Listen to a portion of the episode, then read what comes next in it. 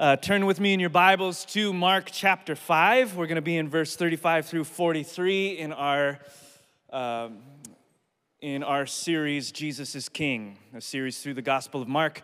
As you're opening, just want to encourage you, if you don't already know, bring your Bibles with you, whether that's a physical copy or the one on your phone. The reason is uh, the Bible teaches that the power for change comes through the Word of God. Now, I'm, I'm going to explain the Word of God, but Jesus says when he prays to the Father in John chapter 17, he prays, Sanctify my people in your truth. Your word is truth, right?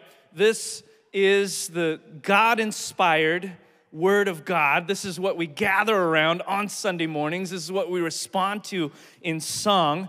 Um, and so it's just good to have our eyes on it, just to allow the Holy Spirit to speak to us individually and corporately. And so, with your Bibles open, we're going to be in Mark chapter 5, and I'm going to read from verse 35 all the way through 43, the last story in a series of healing stories about Jesus. And this is what the gospel writer Mark says. Actually, I'm going to start a little bit before that. Um, you might remember the story starts back in verse 21. So go back up to verse 21 with me, and then we'll skip ahead after this. It says, When Jesus had crossed over again by the boat to the other side of the Galilee, a large crowd gathered around him while he was by the sea. One of the synagogue leaders named Jairus came, and when he saw Jesus, he fell at his feet and kept begging him, My little daughter is at death's door. Come and lay your hands on her so she can get well and live. So Jesus went with them, and a large crowd was following and pressed against him. Now, for the next few verses, stop right there. There's a detour where Jesus heals the woman with the issue of blood, and then we want to pick it up again in verse 35. And this is our text for the day. While he was still speaking, people came from the synagogue leader's house and said, Your daughter is dead. Why bother the teacher anymore? But when Jesus overheard what was said, he told the synagogue leader, Don't be afraid, only believe. He didn't let anyone accompany him except Peter, James, and John, James's brother. They came to the leader's house and he saw commotion. People were weeping and wailing loudly. He went in and said to them, Why are you making a commotion and weeping? The child is not dead, but asleep. They started laughing at him but he put them all outside. He took the child's father, mother, and those who were with him and entered the place where the child was. Then he took the child by the hand and said to her, Talitha cum, which is translated, Little girl, I say to you, get up and walk. Immediately, the girl got up and began to walk. She was 12 years old. At this, they were utterly astounded. Then he gave them strict orders that no one should know about this and said that she should be given something to eat. This is the word of the Lord. As we look at this story, I want to start all the way back at what probably that whole house seemed to feel at the moment that Jesus walked in a little too late on the scene of this group's felt need says in verse 35 when he was still speaking he was already he was he was over here attending to somebody else's need. It was the woman with the issue of blood and it detoured him. It caused a delay in his journey to the 12 year old girl's house. And so now they're giving a report. While he was still speaking they came uh, from the synagogue leader's house and said your daughter's dead. Why bother jesus anymore? Why bother the teacher anymore your breakthrough didn't come. You missed it. In other words, it's too late now. The first prayer that we were praying, that, that, was, that was palpable. Like we had the faith for that. Jesus could heal my sick daughter, but now it's too late. She's dead. Have you ever, have you ever felt that way? Or sometimes you just want to give up. Have you ever felt that way in your heart or in your mind? Like maybe you would never say this like in a church setting, but deep down inside, there's those moments where you're like, God, you're too late. I needed you yesterday. I needed that job promotion last week. I needed that, that open house a month ago. I needed my mom to be healed last year. I needed X, Y, and Z. You're too late. I needed that breakthrough, and I thought you were going to give it to me, and now I don't have it. Now I don't even know what to ask you anymore. Just go home. Why bother the teacher anymore? I love that on the heels of this, which I have felt at times, maybe you felt as well, in verse 36, Jesus steps into the scene of what is often our desire to give up. Says in verse 36 when Jesus overheard what he said, what was said, he told the synagogue leader, Don't be afraid, only believe. He didn't let anyone accompany him except the, the three boys, Peter, James, and John. And he came to the leader's house and he saw a commotion, people weeping and wailing loudly. But I, I kind of want to land on that first sentence in the middle of all of this.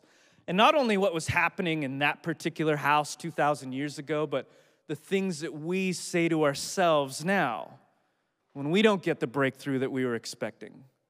When life doesn't turn out the way that we thought, when we prayed to God for our three points and those three points didn't happen, the first thing that might well up in our hearts is like, God, you're too late, man. I'm gonna go home. Why, why bother the Lord anymore? Why pray? Why come to church? Why attend home group? Why even try? And Jesus' response to us is the same as it was to Jairus Don't be afraid, only believe. You know what? You know what trips me out about this sentence is if you were to ask me what is the opposite of belief, I would probably say doubt. Doubt means believing, or excuse me, believing means believing, and doubt means unbelieving. That's probably the first thing that I would say. And maybe in other situations that would be true, but right here, Jesus seems to show us that the corollary, the negative corollary to belief is not necessarily doubt, but it's fear. Do not be afraid, just believe. Perhaps because fear is what makes you stop doing what you're doing. Like this group in the house. They were after Jesus, he was on the way to their house. And when the girl died, it was apparently fear that caused them to stop. Don't bother Jesus anymore. Don't pray. Don't reach out. It's too late. Fear is often what makes me stop trusting, stop living as fully as I should. At my worst, fear turns me into a victim. When the breakthrough doesn't happen, it's everybody else's fault, including God's. And I love that Jesus' gentle invitation here is not knock it off, you doubt filled unbeliever. It's hey, I want to invite you to a different path. Instead of being racked with fear, I want you to believe. Now, what does believe mean? In our modern context, there might be a handful of things we attach to this word belief. I want to give you two. The first is gullibility, right? For Christians, maybe we might think of belief as simply a blind faith.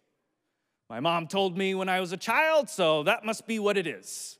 An authority figure told me, so that must be what it is. The church pastor preached on it, so that must be what it is. Gullibility might be what we think of when we talk about belief. That's not what Jesus is speaking about. Another form of belief we might have in our mind is, is mere agreement. Uh, the type of agreement you would attach to a mathematical formula two plus two equals four. well, yeah, you believe that.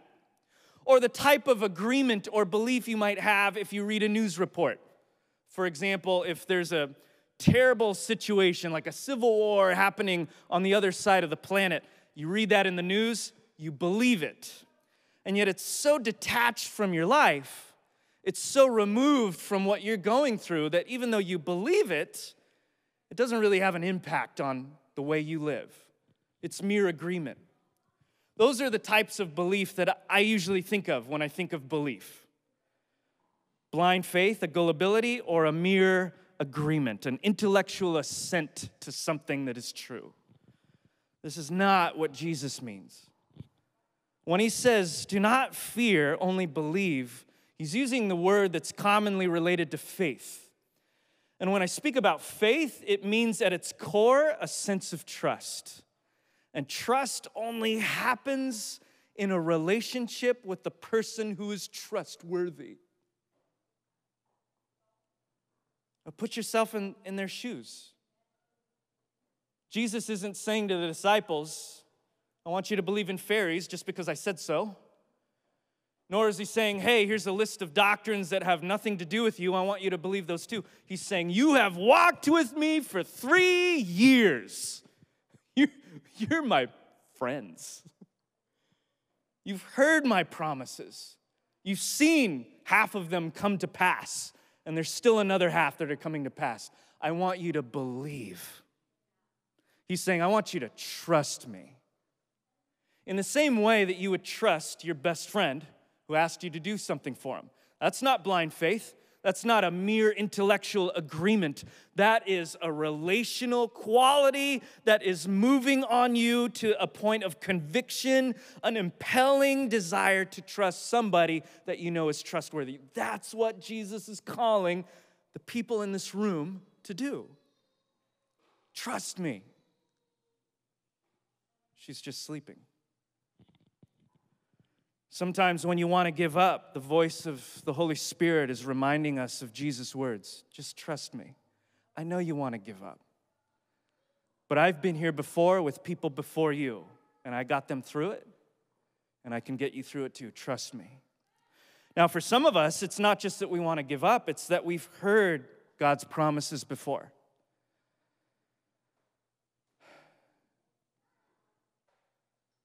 And sometimes, for some of us, God's promises sound made up, far fetched.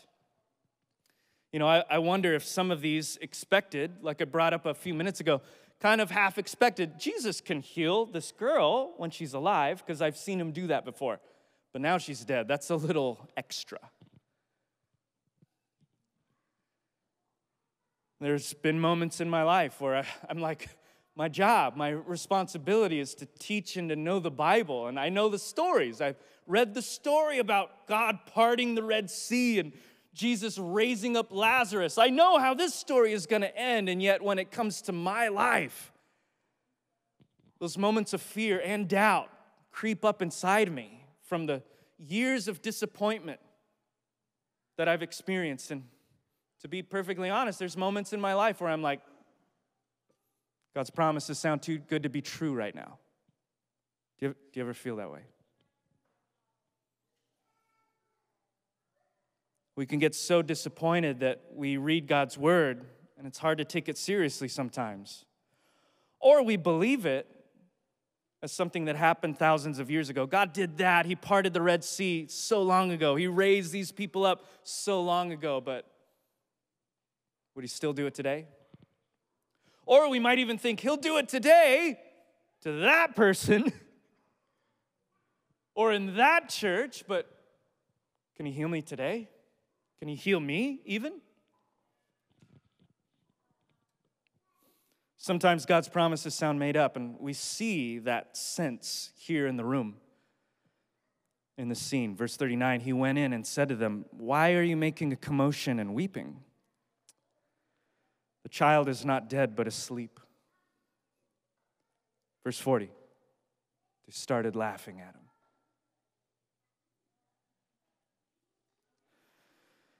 They started laughing at him.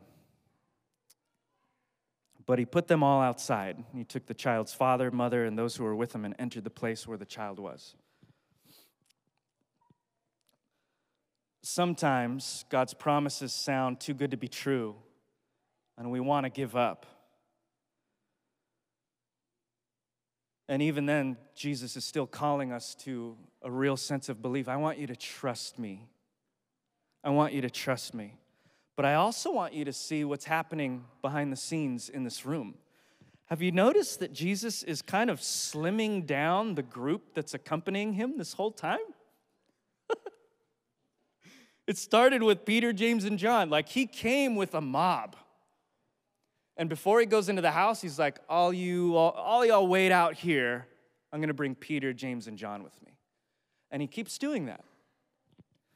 They say that the, there's a, a, group of people wailing and weeping in here. It was common tradition that when somebody died in the first century, especially in a Jewish home, you'd actually hire professional mourners. That's probably what this is a house full of professional mourners. Grieving was an important part of the Jewish faith. It's a healthy part of the faith. It's something we could use more of today, uh, an ability to lament.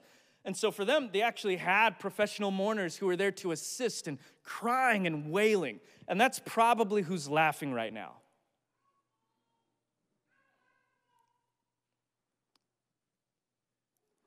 And Jesus, after shrinking his group down a little bit, shrinks it a little bit more.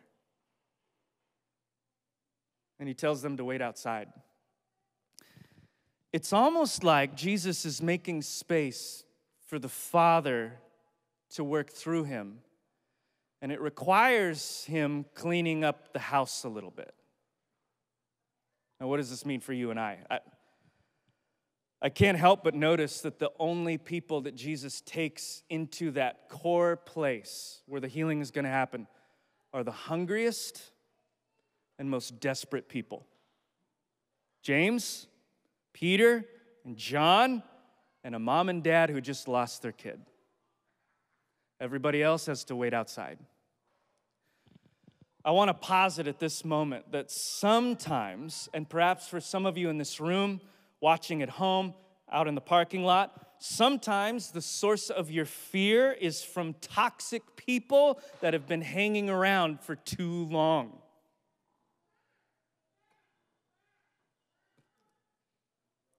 People who are not desperate, people who are laughing, people who are spreading anxiety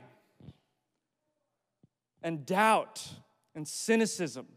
Now, look, I'm not talking about the sense that we as Christians are supposed to be around people in the world as a light to them. That's great. I'm not talking about that. I'm talking about your core group. Some of you, You've been drugged down by a toxic group of people who just spend most of your energy laughing, doubting, and being cynical.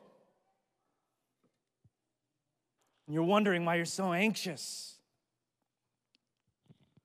And my question is why do you still have toxic people in your core group? Minister to them, but I think you need a core group, a different core group. Some of you might need to practice that old 90s saying, What would Jesus do? What did Jesus do? He put them all outside.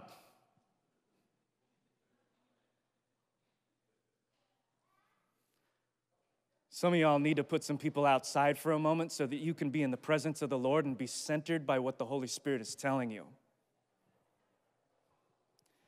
And some of you need to replace that vacuum with some hungry, desperate people. I don't mean desperate in the sense that they're crazy. I mean desperate in the sense that they want what you want. They want a move of the Holy Spirit in their midst, and they're willing to do anything that it takes to get it. And they're not going to drag you down, they're going to encourage you, they're going to challenge you, they're going to speak the word of the Lord to you. When you say, I want this girl to be uh, raised from the dead, they're going to be cheering you and praying with you. You need people like that. Minister to the others, but your core group, if we're to look at the method of Jesus, he always seemed to shrink it down at the moment when it mattered. To be desperate, hungry, coachable, teachable people. But I digress. Sometimes you want to give up, sometimes God's promises sound made up, but here's the gospel Jesus is wanting to come in and say, Get up. Verse 41 Then he took the child by the hand and said to her, Talitha cum, which is in Aramaic. This whole book is in Greek. And yet, in these key points, like when Jesus is on the cross and he's shouting out to the Father, or when he's raising this girl from the dead, Luke sees fit to capture his original language Aramaic, perhaps because he wants you to feel the rawness and the intensity of our Lord Jesus Christ. Talitha kum means, little girl, I say to you, get up. And immediately, immediately, Mark's favorite word. Mark writes the fastest paced gospel of all of them. He doesn't include all of those minor details like Matthew and Luke are really stoked about. He just goes from event to event because he wants to get you in a rush, in a sense of urgency to the end game. And he uses more than any other word, about 50 times, this word immediately to exacerbate that sense of urgency. Immediately at the word of Jesus Christ, the girl got up and began to walk. She was 12 years old, and they were utterly astounded. Then he gave them strict orders that no one should know about this and said that she should be given something to eat. I love that this story ends with food. So much of the Gospels end with food. What would Jesus do? I think we should eat more together. Heal people, heal the sick, raise the dead, and eat some food, okay? But listen, the point here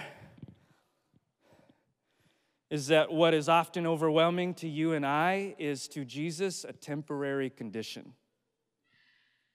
This is death. Oh, Jesus could heal a girl, but he, probably can't raise the he probably can't raise the dead. Send him home. Let's not bother him. To Jesus, death is just an interim condition. It's temporary. He's just passing through. You might be saying, yeah, well, death is, is uh, that's awesome, but I'm not dead yet, but I am going through something at my job. What does that have to do with anything that I'm dealing with right now, undead? I'm not dead yet. Well, here's what I think it means. I think it means that if Jesus is the king and his kingship is so powerful that even death has to step down and take a knee before the Messiah, if he can handle death, he can handle what you're going through at your job. If he can handle death, he can handle your broken marriage. He can handle your depression. He can handle your dark night of the soul. He can handle your dirty secrets that you're unwilling to tell anybody. If Jesus can handle death, he can handle anything. To Jesus, death is just an interim condition, it's temporary, he's just passing through. Well, add anything you want into that space. Your broken relationship might be heartbreaking to you, yes, but to Jesus, it's just a temporary condition. Your poverty might be frustrating to you, having to decide do I put food on the table? Do I take my kid out for a date? Or do, or do I, I pay the bills to put the roof over my head? Poverty might be frustrating to you, but to Jesus, it's an interim condition. Your sickness might be debilitating to you, but to Jesus, it's a temporary condition. Your setback might be disappointing to you, but to Jesus, it's an interim condition. Your immaturity might be dragging you down, but to Jesus, it's just an interim condition. Your failures might be disillusioning for you, but to Jesus, it's just an interim condition. Your pain, your weakness, your disappointment might be unnecessary, overwhelming, inconvenient for you. To Jesus, He's just passing through and He's taking you with Him. Your terminal diagnosis might be alarming to you. To Jesus, it's just an interim condition. You might be a 12 year old girl on a deathbed while everyone else is giving up and laughing. But to Jesus, death is just an interim condition. And in your interim condition, while other people are laughing at your faith, laughing at your struggle, Jesus is working. And in your interim condition, when everyone around you only sees death, Jesus just sees a quick nap. And in your interim condition, when you're tempted to give up, when God's promises sound made up, Jesus says, Girl, get up. Woman, get up. Kid, get up. Man, you get up. Husbands, get up. Fathers, mothers, get up. Entrepreneurs, get up. Teachers, nurses, engineers, cops, paramedics, stay at home parents, city workers. Get up. And I know you're tired. I know for some of you, you're so tired, it's like you're dead. But in the economy of Jesus, you're just asleep. So, in the name of Jesus Christ of Nazareth, I say unto you, get up. There's work to be done. Praise God. There's work to be done. There's a life for you to live. There's people waiting to love on you. There's people who need to be loved by you. So get up. Your family needs you to get up. Your spouse needs you to get up. Your daughter needs you to get up. Your mother needs you to get up. Your classroom needs you to get up. Your employees, your customers, your neighbor needs you to get up. That stranger you had no idea you were going to meet today at 4 o'clock on State Street needs you to get up. Your friends need you to get up. Your church needs you to get up. I need you to get up. We need you to get up and live again. To ask Robert to come up here and lead us in song. And as we do, I want you to consider that these last three stories, even though they all take on different angles, are all essentially the same unclean people trying to touch or be touched by a clean Jesus. And had this been any other rabbi, any other academic, any politician, any world leader, it would have probably ended up similarly. For a rabbi in the first century, it would have been a sense of disgust and repulsion. This dirty person is touching a clean me, and now they're robbing me of my cleanliness.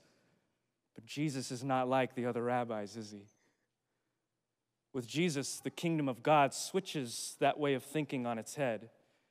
And everyone who touches Jesus find that his cleanliness is transferred to them.